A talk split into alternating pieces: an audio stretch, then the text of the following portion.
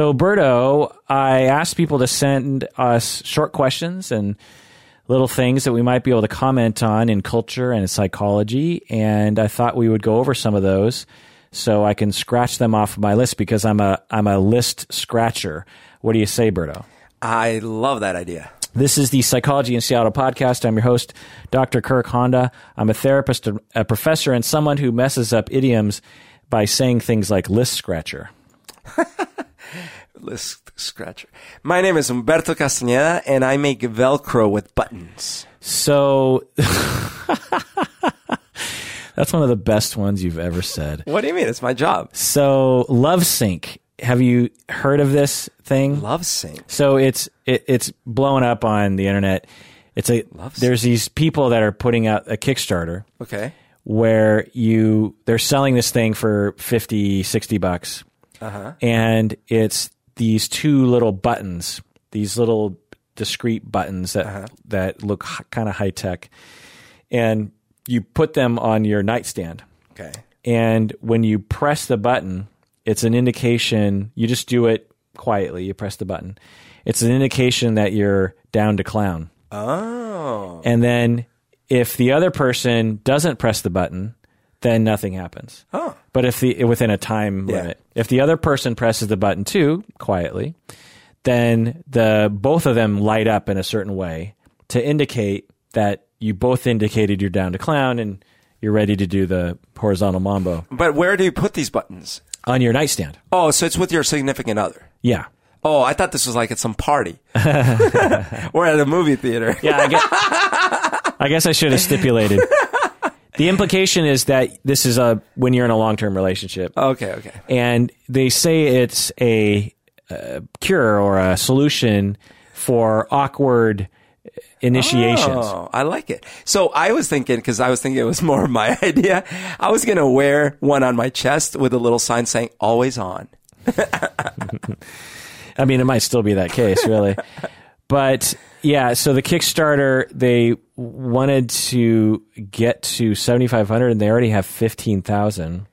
They have Yeeks. they have 328 backers, which isn't a lot on Kickstarter, but these are people who are, I think, giving like 50 bucks a piece. Yeah, I mean, that's significant. And as of today, there are 19 days to go. Wow. They say it will enhance your romance, increase sexual frequency, avoid awkward rejection, and improve romantic communication. Will it though? So here's so here's the hate. Lots of people are hating on it. The Verge wrote an article: "Earth is dying, and this couple is crowdfunding a sex button." Uh, and some tweets from people. I love to anonymous. I love to anonymously trigger my horniness device in the hopes that my partner has also triggered their horniness device, and that the patent pending love sync technology finds consensus in our sexual desire s- spectrum ratings. Another person I love it. if my husband spent $50 on a button to summon me to have sex with him, he wouldn't be having sex with anyone for a while. I love it. So people are saying it's impersonal, that it doesn't actually fix the communication problem, it actually adds to it. Yeah, if anything, you'd be pissed off. You're like, damn it. Why are you not pushing? Is this thing working? Do you see that I'm pushing the button?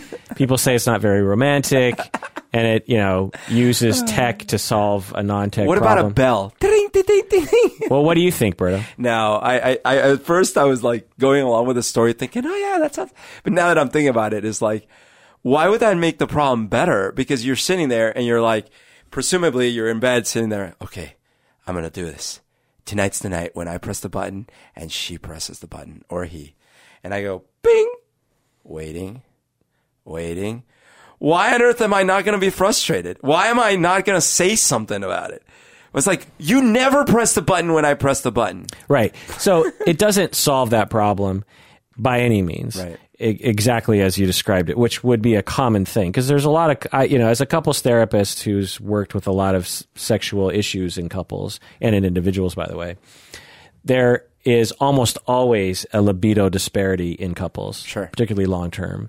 There's a- almost always someone, if if not universal, who even in period sometimes it comes in periodic waves like one person wants sex all the time for this few years the other person you know not all the time but they want it more often and but often it's this consistent difference. And some people say it's by gender, and certainly on average it might be. But I've worked with plenty of heterosexual couples where where the uh, female member of the Yeah. marriage was much more wanting to have sex more often, and the male was the one who was like, "Yeah, I'm not really into it tonight." So anyway, the point is is that it's a very frequent thing. So I totally get the hate. I get the commentary. I get that people would say that this wouldn't necessarily solve your problems, and you know they make they make some good arguments. But really, I don't understand why the internet would really focus on this. Sure. Yeah. Uh, there are so many silly products. Well, to quote The Verge, the world is dying, and this is the hill you decide to die in. right? and to take meta, the world is dying, and you want to hack on this thing. You know what I mean? Yeah. Uh, instead of instead of you know. Anyway, the point is is that there are a lot of silly products that deserve to be ridiculed. Right. Uh, can you think of one? I can think of one very easily that is almost ubiquitous in our society that should be ridiculed all the time. Really? Can you can you think of, A of a, snuggie? no uh, bottled water? Oh, wait a minute. Interesting. Let's hear your perspective on this. It's a complete rape on our world. Because One, of the plastic. the plastic, the Okay. production of it. Okay. One, when tap water is perfectly fine. What about glassed water, though? Like in If it's glass bottles. re, well, it's better. I mean, glass, from what I understand. So you're not objecting to the water itself, or are you? Well, I am because when you have, if you're talking about glass water that is transported by trucks that pollute the environment and and and then you have to dispose of the glass through trucks that see. pollute the environment. So you'd be like more like buy a filter and shut up.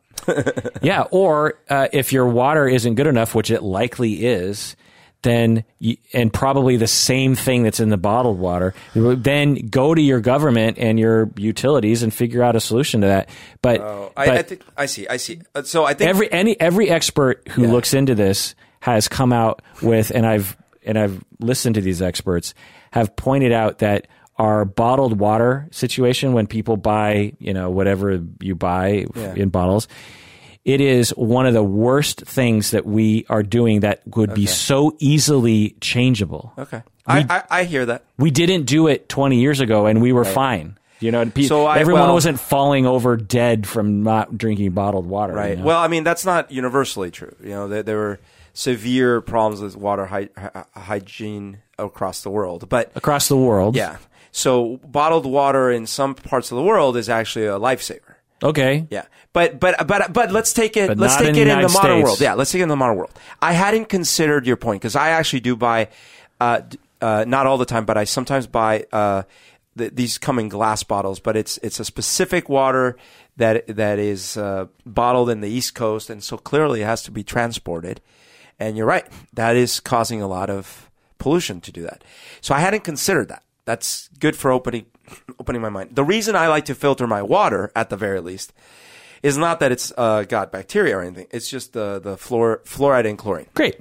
And by all means, and or you know, lobby your politicians to do that for you because you you could do it in a much more environmentally safe way. Uh, one, don't put the fluorine in it to begin with. Well, Uh, you might need to, but let's just get a filter. A filter can can work wonders. Sure. So, Or have two different taps, you know, Yeah, whatever. sure. The point is, is that bottled. So there are ridiculous things in our society that are Yeah. actually damaging our world. Yeah, that's fair. That the internet should be focusing. I didn't even on. think about that. Good point. and there's countless others. Yeah. Uh, Snuggies. Well, like uh, overly over overly eating uh, meat products. Yeah. Yeah. Uh, so, uh, but here's the thing uh, that I think a lot of people that are criticizing this, in my estimation, don't understand. And let me ex- explain it from my narcissistic soapbox.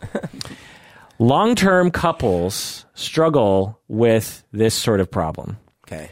It's very frequent, and it can get to the point where some couples never have sex at all. Wow. So we're not talking about couples that are, you know, when you first meet often for allosexual people, people into having sex, they will, in the beginning, in the first year or two or three, they have sex pretty much uh, as often as possible, Right. or at least it's not Frequently, No, yeah. They have frequently, and, there, and there's no complaints by either person. But after five, ten, forty years, things cool down a little bit. One, two, you have kids. Three, you have careers and stress. You get older. It's it's not so you're not so lustful for your partner as you once once were. It's just natural for that to happen. And maybe conflict happens around sex. Right. Maybe some awkwardness and rejection, maybe even traumatized from previous relationships or Right. something. Differences in libido and there are problems and to just say, well, why don't you just talk about it? It is not that fucking easy Right. when you have all these issues, particularly when things go down into a certain rut. I mean, I've worked with couples who hadn't had sex for five, ten years, and even before that, it was like a slow death. Bef- you know, before that, I've worked with I've worked with gay and lesbian couples as well. I mean, everyone experiences this. So, so the people who are criticizing this, I suspect they are not old enough to have had a relationship long enough to experience this. I see. And they're just like, oh, this is so dumb. Now, am I saying that this is some wonderful product? No. But what I'm saying is, it's like, well, there are a lot of people suffering, and you know, maybe for us, uh, us, uh, ten thousand couples in the United States, this will actually be some slight assistance to them. And is that worth fifty dollars to that couple? Yes. Is this something that's going to work for a lot of people? No. But there are there are so many people suffering from this. We kind of need all the help we can get. Um, now, of course, a better approach is to go to a therapist who specializes in this and help the communication. Once you get the communication going, once you address the traumas and the awkwardness and the resentments and the fears and the weird meanings that people attribute to things. You know, she rejected me. That means that she thinks I'm a fat slob. And it's like, no, you know, it's not what it means. And working on that, you can absolutely help. But, you know, in lieu of that, or maybe even in addition to that, uh, a device like LoveSync could actually be, you know, really helpful. And to ridicule it, I think, is a form of ignorance and marginalization to couples that actually suffer from this sort of thing. All right, I buy it. You know what we need then? Uh, I'll, I'll email the LoveSync guys. When you press the button, it does two things. It notifies the other party, so they, they have the choice. But if they don't press that button in five seconds, a screen comes up and your therapist shows up, and you have a conversation about it. Yeah. yeah, like I said, I've worked with couples like this before who have really had issues with this because they in the advertisement they sort of make fun of how sometimes it's really awkward to to initiate. You know, what do you what do you say? Uh, you, you know, that doesn't seem silly or weird. Plus, you're kind of putting yourself out there, and if the other person doesn't want to, it hurts more. And if you just press this button and they reject you, it doesn't hurt as much. Is the idea maybe Right. for some people, and of course it could hurt just as much depending on how you took it. But for some people, maybe it wouldn't. And and I've actually done this with couples before. I've this is actually a major uh, component of trying to rekindle a sexual relationship between people is helping them to initiate things without being afraid of it being awkward or rejecting and um, building that trust. Because there's nothing wrong with rejecting sex, but there is something wrong with rejecting it and making the other person feel like shit. Yeah, yeah, right. You can say to like, the person, no, you slob. yeah, or just like, I'm busy, you know, or Right. really short answers. Nothing to be like, oh my God, I'm so sorry. I'm so sorry. I love it that you want to have sex with me. For the fifth year in a row, I have a headache. But you know, so I work on a lot of these kinds of things, you know, cuddling and showering. And one of the things that I've found actually pretty almost universal success with is scheduling. Either putting it on this like, okay, it's Sunday night, when are we going to have sex this week? You actually put it on the schedule. Right. Or you do it the same time every night. I actually work with a couple or same time every week. I actually work with a couple who actually came up with this on their own as we were exploring this, and they decided that they were going to have sex every Friday night Okay. because they spent the weekend together. Right. And when they had sex at the beginning of the weekend, it, It made it better. Yeah, it's you know if they waited till Sunday, the two of them would be a little distant, a little Right. disjointed. Maybe one person's like, "Are we going to do it Sunday?" If you just eh, quote unquote get it Get out, it of, out of the way. yeah, Go ju- for it. It just you know, and, and they found that that schedule really helped. They were just like, "There's no question, we have sex Right. every Friday night." Now this couple didn't have their kids had moved out, so it was easier to make that schedule. If you have kids, sometimes you you got to put it on the schedule. You got to pull up your Google calendars. And you gotta say, okay, where's where's a time when the kids are at school or at a babysitter, and we have an hour together, and we're not going to be too tired or or full with food. And Can can you say things like, "All right, so Friday nights are sex nights, with or without you," like, or or can you walk around the house and paint your your ass red like baboons? Does that help? with a big bullseye. so another page. So a patron wrote us in. I can't. I'm sorry. I, f- I forgot who it was. I lost the notes that indicated who it was. So thanks for writing that in. They, they actually sent us the links and everything, and I wouldn't have known about it otherwise. Anonymous patron wrote in and asked us. I was wondering if you could give some insight on the statement, I was just kidding, after saying something hurtful or offensive. For example, if someone blatantly makes fun of your clothes or hairstyle, and in response to your offended or hurt reaction, the person says, Come on, I was just kidding. Sometimes it makes me feel that I'm being silly for being offended. But most of the time, I feel confused and even more hurt that they might have said something that really mean, that was mean. The most recent occurrence was when I was having a conversation with my husband about pressing the snooze button on the alarm. I have a hard time waking up in the morning and have a bad habit of snoozing my alarm once or twice, which affects him since he also hears these alarms and it wakes uh, him up too. At one point in the conversation, he says, Yeah, it's really selfish of you, which really hurt my feelings. I must have had a sad reaction, and I asked him if he really felt that way about me, and he replied, I'm just teasing. Do you think it's common for people to use this excuse as a way of getting something off their chest and to and they're too afraid to own it? Maybe they really are just kidding and I simply just don't get their sense of humor. What do you think, Berto? What a dumb question. just kidding. Just kidding. Uh, no, no, no, no, no. First of all, not a dumb question. So I think there's at least two varietals here. I, I, I don't think that just kidding comes in one size because there is literally the, uh, you know, like uh, someone is, uh, someone is like, where should we go for dinner? It's like, let's go to McDonald's. just kidding.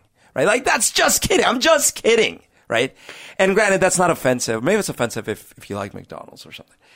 But then there is the one where it's really, I said something I meant, but now I need a social way to diffuse it. So it's like, you kind of look fat in that. Uh, just, just kidding. Just kidding. Uh, So those I could totally understand the point because like, wait a minute. First of all, the thing you said is is something that that could be hurtful, and maybe there's a history there with that and stuff like that. And so you don't get to just throw that out and then with a statement of just kidding make it look like I, I wasn't hurt. Like imagine some more extreme examples like I'm going to murder you tonight in your sleep. Huh, just kidding. Or like, you know, or, or, or racial things or really horrible things. You, you don't get to just throw out just kidding and make whatever you just said go away. Right. So I think that there's gr- gradients to this. Yeah, I'm going to put two varietals, as you said, in one of your varietals. Okay. So I'm going to have two subvarietals. Subvarietals. So yeah, you have the varietal where it's not aggressive and not hostile, Right. And just literally the person is just, kidding. Joshing. But you have the other one where it is a, aggressive. This is what we call passive aggression. Right. It's aggression, but it's passive. People often misuse that term, passive aggression, when they're actually referring to just flat out aggression. There- Here you go. We're explaining things again, Honda. Narcissistically on my.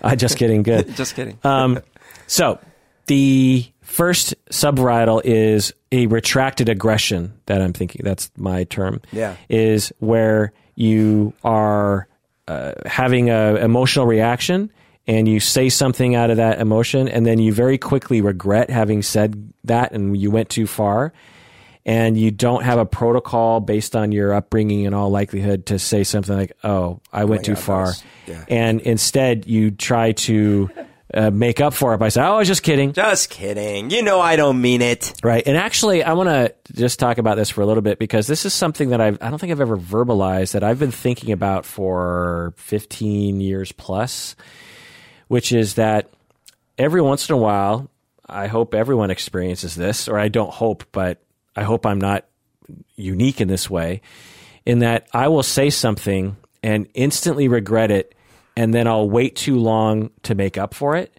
when Oh, I no. when I could have easily just made up for it in the moment I see. like saying something like, "Oh, sorry." Like one of the things that I'll do is I consider it sort of a nerdy thing where I'll just blurt something out, be- and I and I'm not eloquent in the moment, and Sure. then I'll suddenly realize based on the reaction of other people that I was too energetic or something, t- and, and it's too nerdy is the word that I have for it. Uh-huh.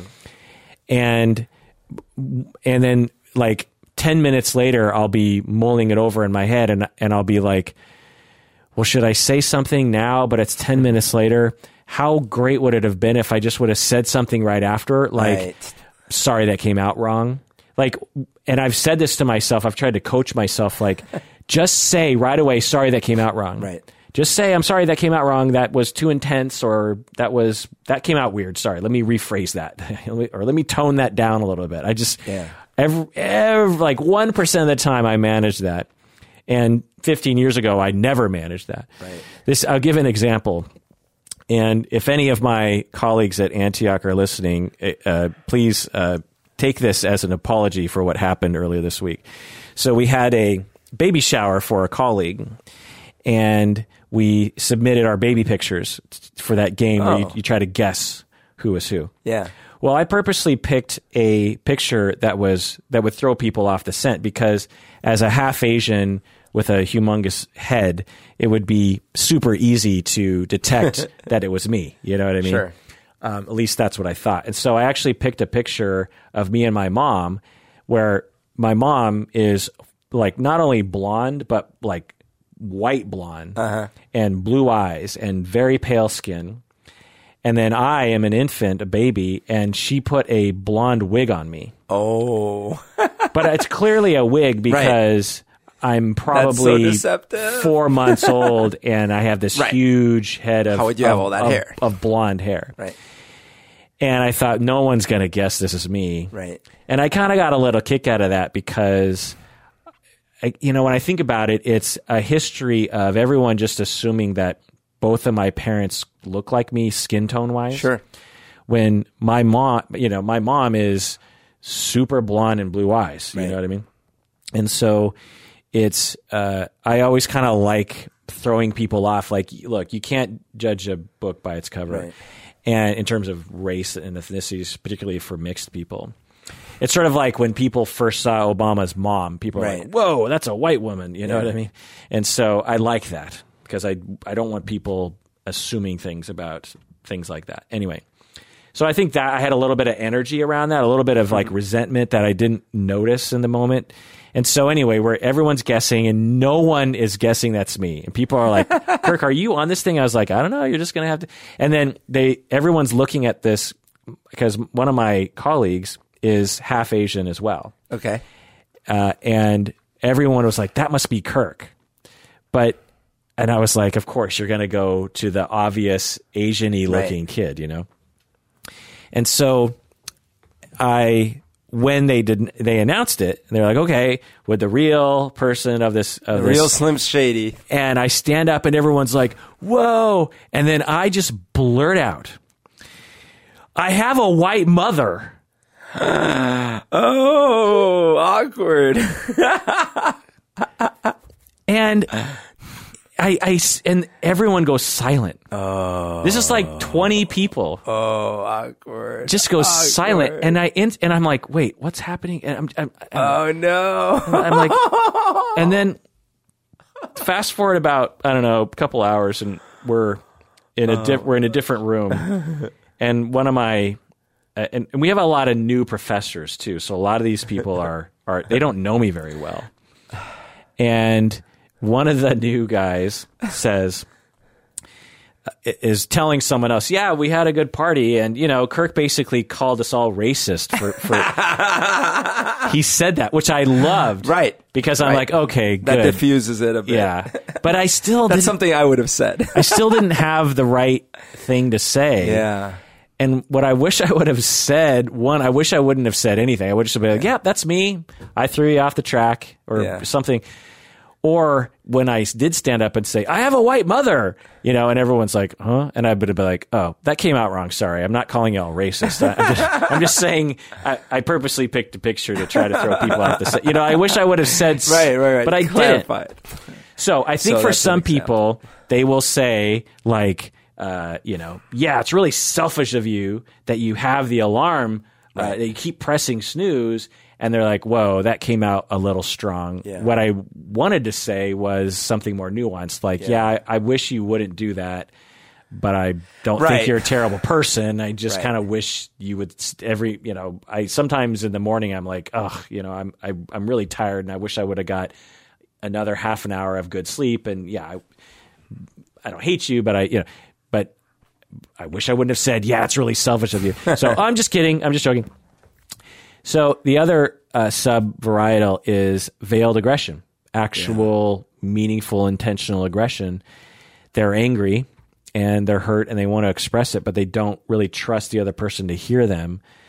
So in this example with the alarm, he it make you know, I could see a scenario where he's chronically annoyed with you hitting snooze. Yeah. And I just have to say, anonymous patron, I'd be annoyed with that too. And I've been and I've been there before. Okay. It's like you can snooze all you want after I've woken up. Sure. You can snooze all you want in your own room. Right. But if I'm in the room with you, You're snoozing me. right. One, your alarm should be quiet enough that it doesn't wake me up. Right. Or Unless you've agreed you're, you have the same wake up. or it, I'll give you one shot to and it'll and I'll wake up too. Yeah. But if you keep hitting goddamn snooze, like I'm really protective Yeah. of my sleep. Yeah, totally. And because it's not just a luxury it's a it's a physical need Right. and so um so yeah so i could see you know so let's say he's a little annoyed and he wants it to stop and he he wants to say something and it's building in him over time Right. for weeks and weeks and weeks maybe years he's just like oh i want to say something i want her to stop doing that and it's building inside of him because he doesn't trust the situation well enough to say something whether that has anything to do with the anonymous patron or not uh, is is irrelevant. It's just it's the pressure's building in him. He starts telling a story about like, oh, you're so selfish. When in reality, it's like, well, you haven't said anything yet, so you know. Um, and then one day he just explodes with this hostile statement. That's so selfish of you. And then he immediately thinks, oh, that's unfair, but I kind of believe it. But I don't know how to explain it. And yeah, and I don't have a protocol, and I don't have a way, and I'm worried that I'm going to lose you because I don't want you to leave me. That's one of the reasons why I didn't say anything in the first place because I'm afraid you're going to leave me. And so I'll just say I was teasing because it's the shortest thing I can say to get out of this. Right. And then he resumes to stifle his feelings. So I mean, I, I will say I've definitely done the the first version. I've probably done both versions of that, but certainly the first version where I feel I, I want to say something, but I don't want the confrontation. So it'd be like, like, ah, knowing you, you're probably gonna not bring any chips to the party. Just kidding. But am I kidding? Yeah. right. Right. So the intent is there, and just saying you're not kidding isn't isn't the it doesn't erase it. Right. The solution, if you're a victim of this, is to actually, is particularly if it's a spouse. And m- my recommendation is, you know, if that person is in therapy and they bring this up with their therapist, then they can work on this. But if they're not, it's kind of up to you to do what you can do to change it, which is to go to that person and just say, so when you say just kidding, sometimes I feel like you're not just kidding. Right. And what I'll say to that is if you have something you want to tell me, I just want you to know that you can tell me. Yeah. And if, like with the alarm thing, I get the impression that you actually might have wanted to tell me that you didn't like it and you wanted me to change that. And which I totally get. And if you would have told me to change it, I would have absolutely honored that. You didn't have to. You could have said that the first time it bothered you. I don't know. Is that how you feel? Do you want me to change that? Well, yeah, it's you know it's pretty selfish of you to to do that or whatever they say. You know, yeah, I totally want you to change that. Don't you think it's sort of dumb that you hit snooze? Okay, I agree. I, I just wish you would have told me a long time ago so that you wouldn't have built up so much anger about this. But I get it now and I hear you and I, I will absolutely stop doing it. And thank you for telling me, you know? And then at the end of it, say, "Just kidding." So let's take a break. And when we get back, let's talk about some more of your short questions. What do you say, Berto? Let's do it.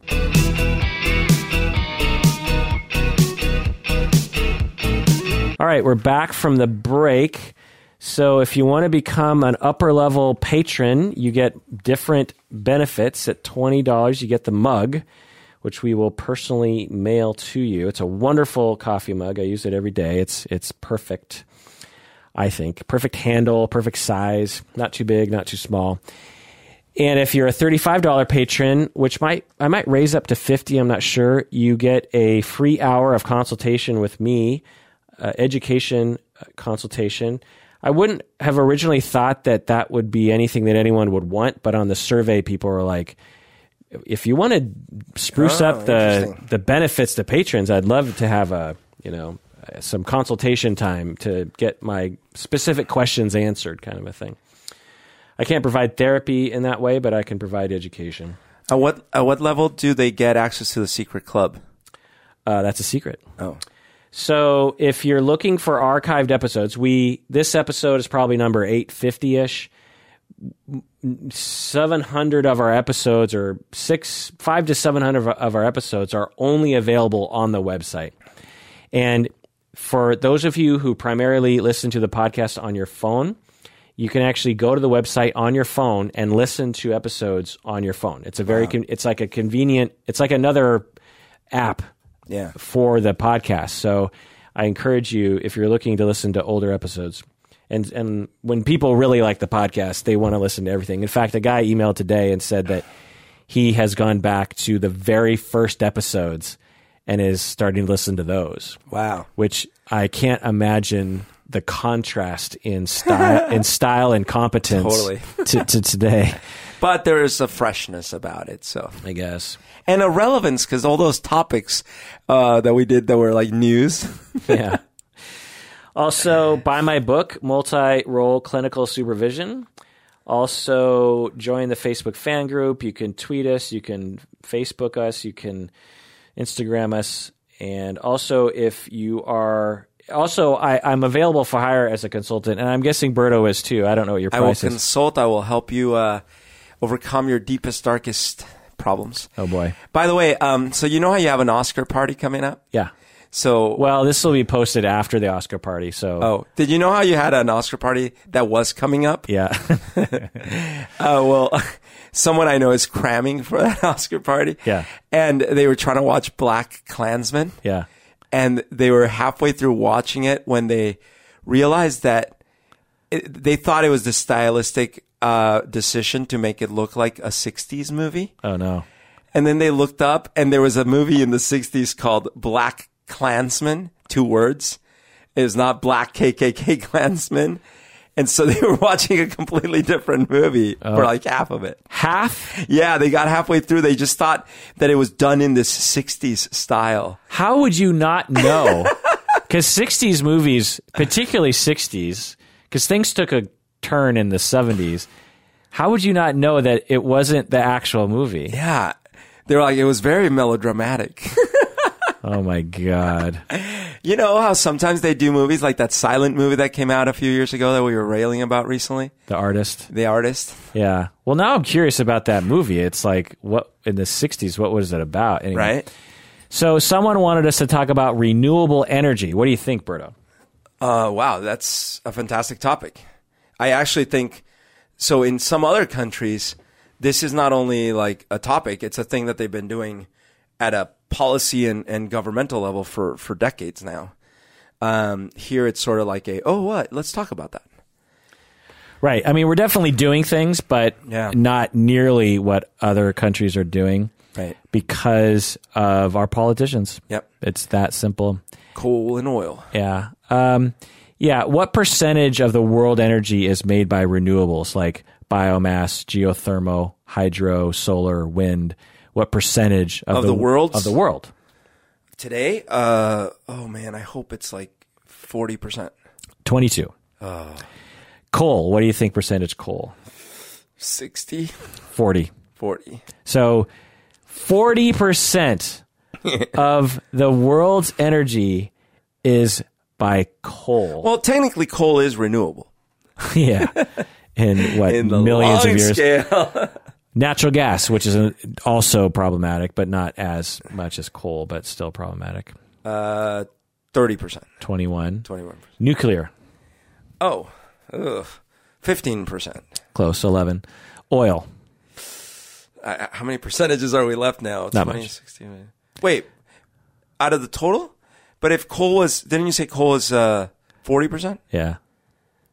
Oil, oil is 4%. 4%? Yeah, it's not Oh, much. because that's only powering cars and stuff like that. Right. So, Right. uh, from what I understand. So, yeah, uh, we're doomed. Background level extinction as a res- is just one effect of our Right. pumping of greenhouse gases into and other pollutions, pollutants into the environment. Background level extinction. H- how many species do you think are going extinct? Uh, so, so background level extinction is without us being alive, how many species go extinct every year, like just naturally, so to Oh, speak? I see. How many to like a total number? Yeah, Oh, geez. on average. a thousand. I know, just ten. Okay. if it was a thousand, then we don't evolve that quickly. So, Yeah. so about ten species a year typically will go extinct, Okay. according to most estimates. How many? Uh, that's across insects and everything. yeah, Okay. ten species. Okay. I mean, it seems like not that much, but when you think about Okay. eons, Sure. right? Because that's when you measure these sorts of things. Like if you count that up over 10,000 years, Yeah. that's, It's a lot of species. yeah. um, today, uh, how many species are going extinct per, per year? So normally it's 10. How many species are going extinct in today's Oh my god, a hundred. 50,000? What the? F- what? 50,000. We're so done. We're doomed. It's already happening. So, do you think this is why there are no signs of life that we've found anywhere? It could be. Like people just. The just other get- thing is, lad, the larger hadron collider could actually blow up the Earth because we don't know. But uh, but let's say you get to, let's say you get to enough uh, development as a species in some planet, and you find these very efficient energy sources, and you just start using them, and then that leads to your planet no longer being survivable. of course, there's no way to know the answer to this question. But the uh, speculation that this or some other, like a mass nuclear winter, or some other thing that Yeah. emerges As a side universally prior to our ability to handle these things yeah. seems possible. By 2050, which is in a very short, what, 29 years, half of all species will be extinct. Half. Wow. So pick pick two animals, one of them will be extinct. Wow. Now, of course, this is including insects and sea Still, creatures and bacteria, but half of all species will be completely gone, never to return Right.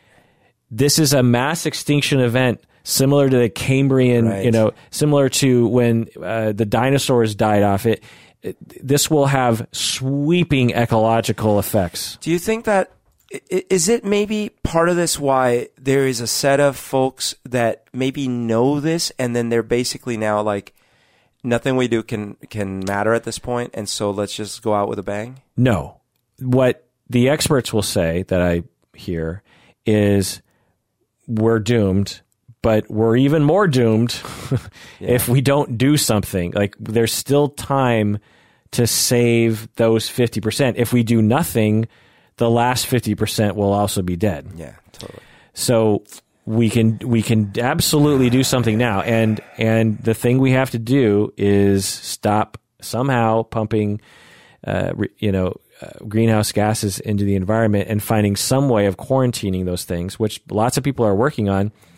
And How do you how do you like we got to quarantine the US in a way because and I mean you could make an argument for other countries as well but um like I there doesn't seem to be a way for us even if we elect like we elected Obama and, that still wasn't enough because Obama now. wasn't good enough on environment. That's, that's what why- I mean And that wasn't even good enough let alone now like well, now I we're just- reversing the other direction Obama wasn't as progressive as other. that, that's what I mean that that was Obama Well, so was what like we need is a progressive. Yeah, I know. whi- Which could happen in this next election. could in happen 20, but we need the Senate and Congress to be there too uh, right. So Yeah. God knows, but the, it's it's within grasp. It's not impossible. I don't agree that it's impossible. Other countries have have made and and it's not like that strange of a thing.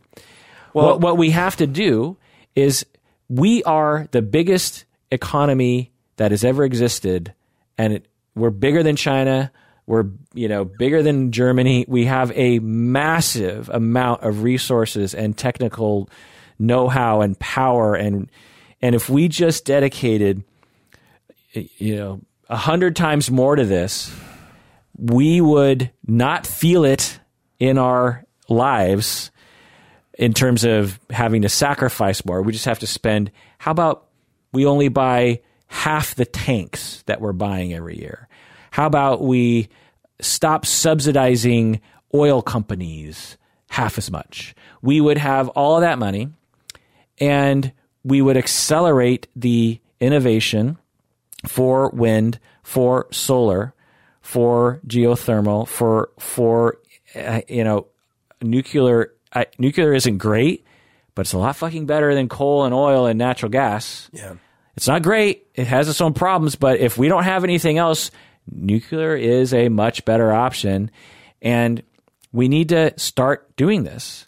And Yeah. people are like, well, I'm recycling. I'm here to tell you most of that shit's going into the ground. And two, there's a lot of space for uh, shit to go in the ground. Like that, the recycling landfill thing is not a not nearly as important as a run particularly, particularly a runaway greenhouse effect. well but But but, Yeah. but short of that, a mass global like imagine the entire uh, equatorial region of the world becoming a vast sand dune desert yeah and crops uh, in that we consider to be the bread belt of the United States or Russia completely become uh, uh, unable to produce food. Yeah. And the only place you can start uh, growing food is inside, which is really hard to do for, you know, 10 billion plus people. Yep. Or in new sort of weird reasons in like Greenland and upper Canada or something. Yeah. Like this is not good for anybody. Yeah. Which, by the way, that, that's uh, I've said this before. The the part that I really never understand uh, about the the the folks in, in power mostly is that th- they must be in such big denial about this because how can you just being very selfish. Let's say you're a very selfish person and you just want comforts for you. You you probably also want them for your family. It's it's so rare to find someone that really doesn't care about their family. it is so much more convenient to go into denial when you have someone who is drinking alcohol every day and it's been a slippery slope to drinking when they wake up in the morning or at least as soon as they get off work yeah, and they never really set out to be this sort of person, but they are. And they're like, well, you know, I'm not as bad as I used to be, and you know, I function. I, I'm a good. I'm, I, you know, I deserve it. I go to work every day, and you know what? My spouse, they're kind of a jerk anyway, and I, I need this for myself to cope. There, there are so many things to tell yourself that you that are available to us to sustain whatever life that we feel like we need to and to avoid our fears. And the vast majority of Americans, politicians and otherwise, are committing this, even though they've been told plenty, particularly politicians, my God, how many times? Now, are some people just flat out evil? Like, well, I'm going to be dead in ten years, so I don't give a crap. Absolutely, that could be possible, but I think most of them are are in denial. Also, the politicians follow their constituency. So if their constituency is calling for jobs in oil and coal specifically for some people, and their constituency is that the right word? Constituency? Yeah. And their constituency, almost none of them are calling for environmental actions, pro environment actions, then, well, that's their job. I just, but I, I actually don't don't see that. I, I see you made an, a point in a, in another episode that I think applies here, which is I actually think that in this case is the constituency being fed the the the story that they need to be fed, and then they believe that story. So you know the story in this case is because of the money interest, which is there's a ton of money in oil still. There's a ton of money in coal still, right? So the, the story is that's American. That's, we want true American supremacy and nothing's more American than oil and coal and coal jobs. And that's all this foo foo, you know, new like sun things and all that stuff is, is not American. And so then you get fed that and then you start believing it. And then, you know, Yeah, Yeah. certainly. I mean, it's uh, certainly a factor and ridiculous. Uh, and yeah, we're um, we're heading towards a cliff, and we don't really know what's on the other side, and we're not doing much. People are doing things, and there's you know success stories, but our pumping of of uh, ju- just one one thing we're doing, which is terrible, which is pumping CO two in the atmosphere, is ever increasing. Even if we stabilized our current rate, we're still doomed. So there's so many things that have to change about us, and I'm through fucking taking responsibility for it myself. Like I could say, okay, I you know should stop using electricity. I should stop driving my car. I should stop buying products and stuff. Sure, and I I, I do that. I think I do a half-hearted version of this, but even if we all do that, it, it's not going to change. It's not going to change anything. What we need is governmental, worldwide level, like the the Paris Accord and other things like that that weren't enough to begin with. By the way, to completely in a in a short amount of time, which is attainable, alter the the entire power structure, the energy policy and the energy production of our of our world. It's possible, and there's evidence. Every year, solar is getting more efficient, Yeah. more cheaper, more economy of scale. And the biggest economy in the world is like, well, fuck it, you know, it's it it's it's not really happening. Like Well, but it's it's it's a minority of people in this country that, are in power. attitude. Yeah, Well, and and that support them. Yeah. yeah, Like, I I think you probably have. I think if you ran a poll, it is probably like thirty to forty percent of people would say that it's not a problem. So MD wrote in and wanted us to pick a patron at random, and then Berto, you would give them a drawing in the mail. Woo! because on the survey, people were like, as a patron benefit, in Yeah. addition to consultation, another thing I'd really love is a personalized drawing from Humberto. I'll do it. So what do I have to draw for? well, let, I'm going to pick the person. So I'm looking at our most newest patrons, Okay. and I'm looking for someone who has their photograph because I always like to to see the person. And I'm also looking for someone who has their address, and that person is Jana from Texas. Woo! Jana from Texas Gets a personalized drawing. gets a personalized drawing for Berto. Uh, what are you going to draw for patron Jana from Texas? I'm gonna draw a scene from He-Man. Okay. Next thing to do here is patron Torin wrote in and said, Berto, what do you think about the Kevin Spacey Let Me Be Frank video? This is from a while ago. Yeah, yeah. Um, I man, it's it's horrible to say, but I I really enjoyed it. Um, that guy can act. It's crazy. Right. So Kevin Spacey got in trouble uh, during the Me Too movement for having been outed for being a sexual harasser in a very aggressive, nasty, abusive way toward uh, uh, men and women, or just men. I think just men. And he was ostracized from from Hollywood and cut from his hit TV show House of Cards. And then a couple months ago, he records this video at home of himself labeled "Let's Be Frank," and he's basically channeling the character of Frank Underwood from House of Cards, and it, he is addressing the camera like he does in House of Cards, Right. And Breaking he- the fourth wall. and he's basically saying, "Let's be frank." And what was what was he saying in the video? Well, so that's the thing is, uh, it, it was, it could be taken from at least two different contexts. On the one hand, if you just, let's say this controversy had never happened, but that they had, let's say they had still done the, this last season without him and that he had died in the, in the show. In that case, this would have been like this brilliant, surreal thing where he's talking about how maybe he's not really dead. And did you think it was really that easy that he would just die after all that? So from that perspective, that was sort of the character he was playing. But then, of course, there's the reality of what happened to him. And from that perspective, every word he said also applied. It was like, do you think it was uh, really that easy to get rid of me? Do you really believe everything you've been told? And, and, and so from that, he was sort of implying like, there's a lot more to this story that you don't know. And you shouldn't believe everything. And I'm coming back and you know I, and you want me back. Yeah, it's hard to say, and you're you're reminding me of the message, which is good.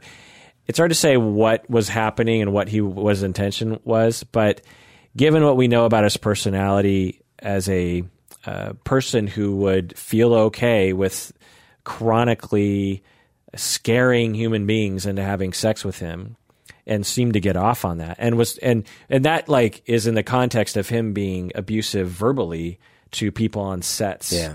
and being a, a general real horrible human being uh, I suspect that he has a personality that makes it difficult for him to take criticism and really empathize with other people Yeah.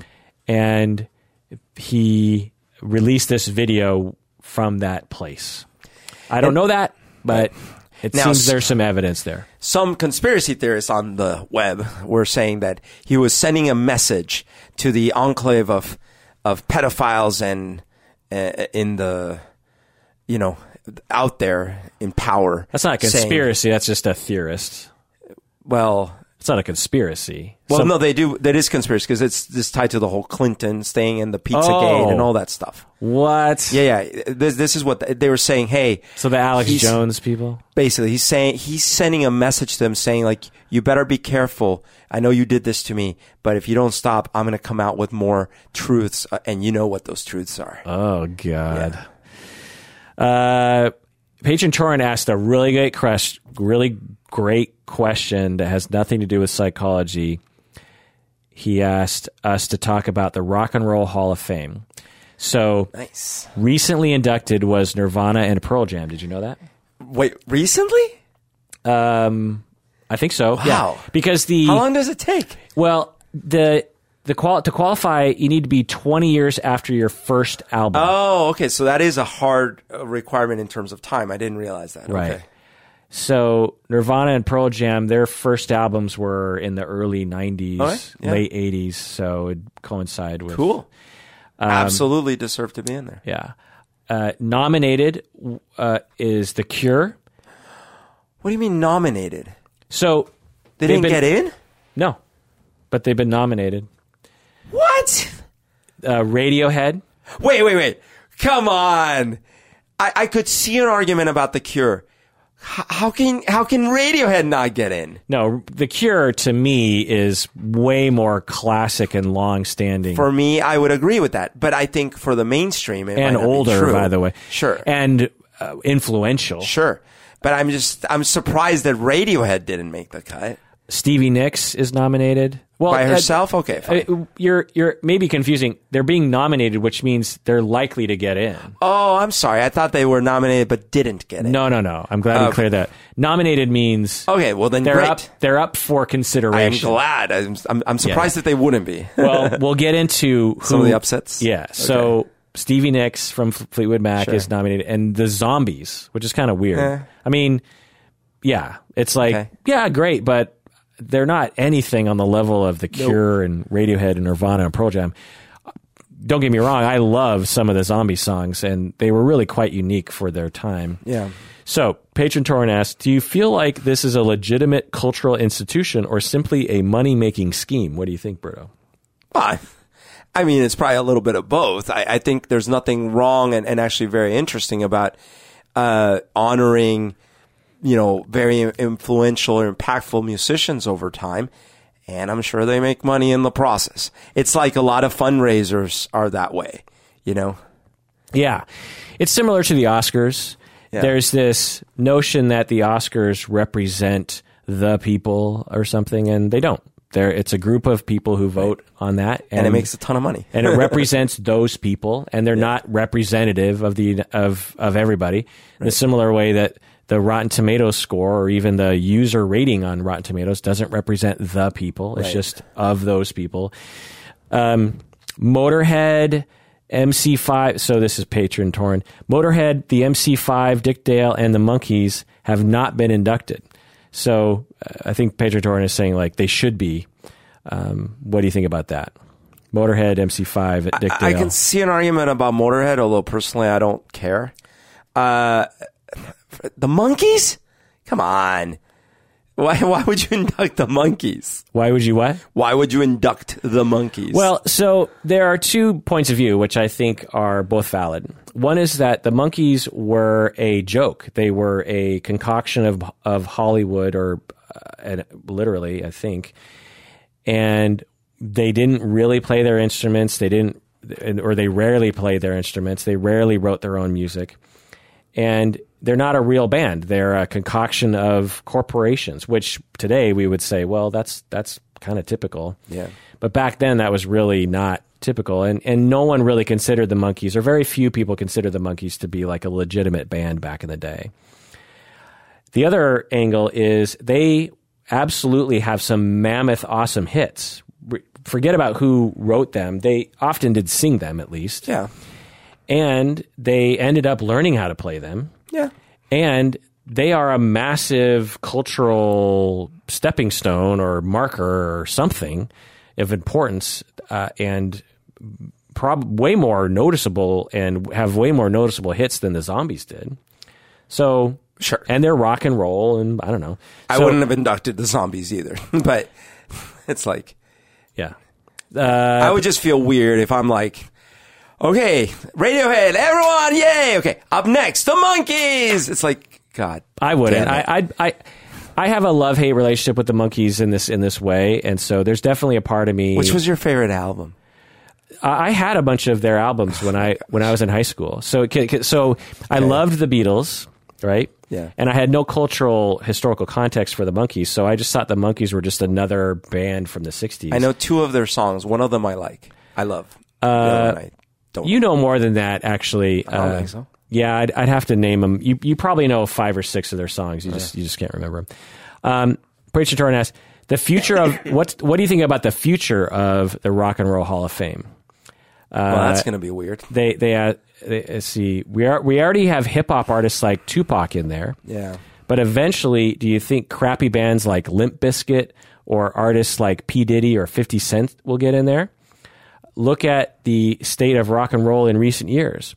There are very few popular rock bands, popular rock and roll bands, and only recent examples I can think of are bands like The Strokes, uh, White Stripes, Rage Against the Machine, Bjork, Nine Inch Nails, Soundgarden, Well, which, it- which aren't actually recent. I mean, The Strokes were popular 15 years ago. The Nine White Inch Nails Stripe, like 30 years. the White Stripes were popular 20 years ago. Yeah. You know, Soundgarden was yeah 30 years ago. So so yeah, what do you think about is so yes Well, is, is rock and roll dead? Yeah. So I mean, so growing up, we um, you probably were the same.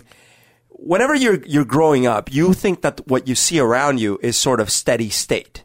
that must be the way the world has been. That that's the way the world will be. Um, in that you, you see the fashions, you see the things that are happening, the, the patterns, the daily, the rhythm of business, so to speak. And you think that's how life is because that's all you know. That's all you see. So I certainly made the assumption growing up that this is how music is. Music is this thing that you have weekly hits that you listen to on the radio. And then there's a few bands that you really get into. And over time, uh, you know, there's one hit wonders and then there's bands. And that's how music is. But that's completely different nowadays yes, they they still have top 40 charts and stuff, but they're sort of meaningless. People consume music in ways never before possible, blah, blah. So music is both dead in the ways that we were um, accustomed to, and at the same time, it's more alive than it's ever been. So it's a really, it's a really hard question to answer in the future because what, yeah, what are, if you ask the random person, like, what are your top, say, 10 new musical acts of this year? That's a really hard question for a lot of people to answer. So, some of them don't even know what's come out. You know, whereas when we were growing up, you, you could list at least the top 10 of the weekly songs that you liked. And you, you knew so much about time and place and who was who. That, that's no longer the case, at least for my, my generation. Maybe the young kids are with it and still know what's up. But I don't even know what that means. Is it latest YouTube releases? Is it latest movie songs that they've seen? What, what does it even mean? It's still tracks that are popular. That they found how? Where did they find those tracks? It's got to be like Spotify. The same way we did. I mean, not no. not on the radio per se, but word of mouth. Yeah, word internet, of mouth, and on Spotify, like on digital medium, right? And on people sharing and Facebook is that or Instagram. A lot less the radio, probably. Right, right. But yeah. it's it's similar. I mean, there are there are definitely songs that 15 year olds know and they all know right? So yeah. that we don't know. So, but there's what's the rock band that they're all into? Well, they're not. So, right, or the very few anyway. So yeah, uh, you ask, is rock and roll dead? I don't think so. It's just not popular. There are so many rock bands right now that are not popular, but are still producing, especially when you sort of expand it to alternative rock. There are so many. Uh, Tame Impala, for example, which is old now. yeah, but they're pretty. You know, he's pretty big, and and I would call a lot of their music rock. There are there's just there's, there's just a ton of bands now, but they're not big like they were in the past. In the past, it was there was a good string there where 20 years there was at least some version of rock that was in the top 40 and they don't have the same cultural impact. Right. But so, is, so it, the, is it dead? No. I mean in seattle you go out to a club most most clubs in seattle so seattle's different than a lot of other cities in that we have a lot of live music per capita. There's a lot of people. People will just go out, including me, will just go to a bar to watch four bands play, and it's almost always quote unquote rock of some of some form. So it's not dead, and and a lot of the bands are young. I mean, we're talking like 21 year old kids playing rock yeah. music or some version thereof and they're super into it and they're into the old classics and everything. You know what I mean? So it's not dead. It's just not popular. Yeah. Um, the last thing we'll end with is if the qualification for being inducted is 20 years after the al- artist's debut album, who else do you think uh, will be nominated in the future? So you're at a disadvantage because Berto, I actually looked up everyone who was not in who should be in. Yeah. But can you think of anyone who you think wouldn't be in who should be in? so like upsets, potential upsets. Yeah, Cause, okay. Because I have a list of thirty artists that I think should absolutely be in who are not in. All right, uh, here we go. Stone Temple Pilots. I don't know if okay. they're in it. Um, Red Hot Chili Peppers. I think they're in. They're in already, I, okay. but I don't know. All right, it's not uh, on my snub list. We'll just put it that way. Uh, NWA. I don't know. okay. Um, I mean, give me but a time like, frame. I like these. Give me a time frame. Well, it's basically starting years in the 60s and going until. Oh, I see. Not just 20 years ago. Until okay. uh, the through the early 90s. Oh, I see. Okay, okay, okay, okay. Well, uh, aha. Oh, they're probably not in, and they probably deserve it. I would, I, but they I think such so, an influential so, video. So really, probably the better use of our time is I'm just going to read these thirty, and yeah. some of these you're going to be like react to it. Yeah. Okay. so, Smashing Pumpkins. Come the fuck on. Why They- not? They're a there are a massive, humongous, mega hit rock band. Yeah. and they're not. How? Now I'm going to say Elliott Smith But wait, wait, what's your hypothesis about Smashing Pumpkins? that they're not in yeah. because the Rock and Roll Hall of Fame has flaws. You know, like it's it's a group of people Oh who you know are not they Okay. are not with it, like Okay. the Zombies and Okay. Stevie Nicks over Smashing Pumpkins. What's the next one you said? Uh, Elliott Smith, which Okay. I I understand. It's Sure. I mean, it's I love, love, love, love, love Elliott Smith, but I could kind of understand that. also the Cardigans, which is one that's one of your favorite bands. but and I get that they wouldn't be inducted, but what, Depeche Mode. I'm done, man. I can't. Come on. Of all of all the new wave stuff in the 80s, Yeah. you got to at least get them in. Nick Drake, which again I get, like Elliott Smith, not a lot of people are, but Nick Drake is sort of a classic feel. Well, feel. and sorry, sorry for a second. Cuz like Depeche Mode is still touring. Yeah, You could say a lot of things about Smashing Pumpkins. They imploded. They did all these things. they're still touring. fine, but they had a long and they haven't really put out. Depeche Mode still puts out. Yeah. And Violator is one of the best albums of all fucking time. Yeah, Pat Benatar, which seems like That's crazy too. uh, New Order, I mean, what are we doing to ourselves? Boston. Okay, I mean, I No, I'm not Bo- as upset, but I am. I mean, I'm not as upset, but Boston is right down the middle, classic American rock Sure. rock band that Sure. had a that album Sure. was gigantic. The the Carpenters, oh my god, come on! Chubby Checker, What? yeah, Chubby Checker, Chubby freaking checker. who I think just died not too long ago. That's so egregious, man. Uh, Jim Croce, okay, I mean, I love him, but the Doobie Fine. Brothers, wait, no, stop, dude. Foreigner. Foreigner. I mean, Foreigner had so many hits, Foreigner's a classic. so many hits. I've seen them live actually. The Guess Who, Okay. Carole King, No, I mean, wait, I don't even understand the logic. Is there a published logic? Gordon Lightfoot. Well, how does it work? Do people just vote on it? What? I don't know. How does it? I'm sure it's just a, How does Carole King not get inducted? the Pixies. I, I mean, I love the Pixies, but fine. Uh, if you're not going to have Carole King, I'm not going to die on the Pixies hill. Devo. Fine. Devo needs to be in there. The Mark Mothersbaugh needs to be in there. the Smiths. Fine. I mean, uh, not fine, but fine. If if you didn't have New Order in Depeche Mode, get get the fuck out. Judas Priest. Surprising, but I don't care. Scorps. Surprising, but I don't care. Jane's Addiction. Really surprising. I definitely care. Def, But- Def Leppard. Oh, that one's really surprising. Just seems like they would be because at least Depeche Mode and, and and New Order and The Cure, I'm like, yeah, well, you guys probably don't care about that kind of music, Right. But freaking like pour some sugar on me, like that's surprising. Thin Lizzy, which I get, but they should definitely be in there. Bad Brains, which don't know that should band. be in there. Uh, they're a black punk band. Bad Company, which Okay. was pretty big. Duran Duran Oh, oh, come on, the next Beatles, come on. and T Rex, Oh, that one's also really surprising. But Duran Duran, yeah.